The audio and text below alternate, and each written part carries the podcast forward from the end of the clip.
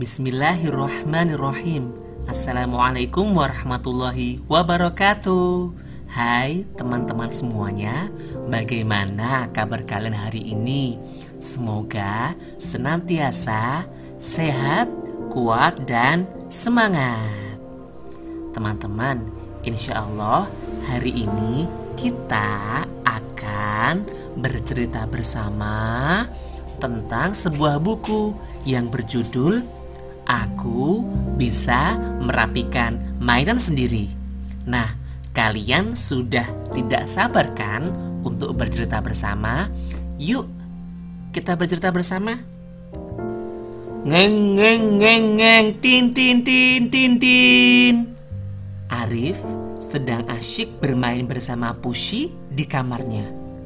Ada banyak mainan, mobil, kereta api, dan pesawat terbang. Tapi kamar Arif berantakan sekali. Ah, aku sudah lelah bermain, bisik Arif.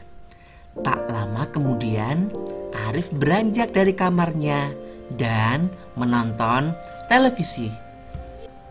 Arif, kenapa kamar kamu berantakan sekali, Nak? seperti kapal pecah, kata ibu. Kemudian ibu menghampiri Arif yang sedang menonton televisi. Oh, Arif baru selesai bermain bersama Pushi, Bu.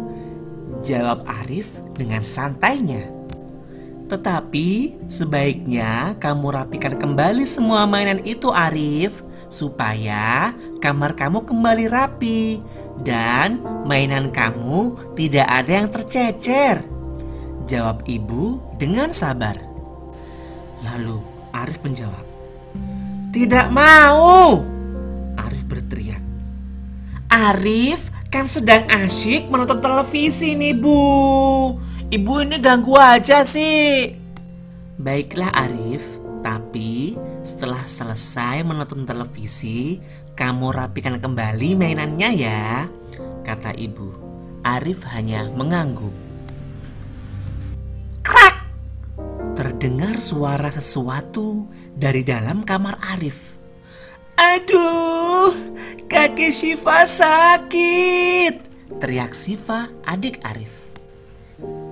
Mendengar teriakan itu, ibu dan Kak Arif segera menghampiri Syifa Hmm, ternyata sebuah mainan mobil milik Kak Arif rusak terinjak oleh Shiva. Shiva, kenapa mainan Kak Arif dirusak? Tanya Arif marah. Uh, Shiva tidak sengaja kak, jawab Shiva. Shiva tadi ingin mengambil buku di kamar Kak Arif. Huh, aduh sakit. Arif, sini sebentar sayang. Ibu kan sudah bilang, rapikan mainannya setelah kamu selesai bermain, kata ibu. Kalau kamu rapikan mainan ini sejak tadi, pasti mainan ini tidak akan rusak terinjak oleh Shiva kan? Maafkan Arif bu, maafkan Kak Arif Shiva. Lain kali setelah selesai bermain, Arif akan merapikan mainannya. Jawab Arif sungguh-sungguh. Arif memeluk ibunya dan juga meminta maaf pada Syifa atas kesalahannya.